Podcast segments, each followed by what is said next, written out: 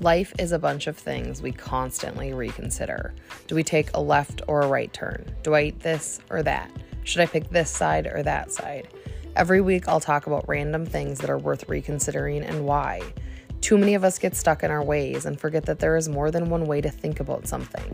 I want to pose the question what things are worth reconsidering? That is what we will talk about on the new podcast. Let's reconsider that.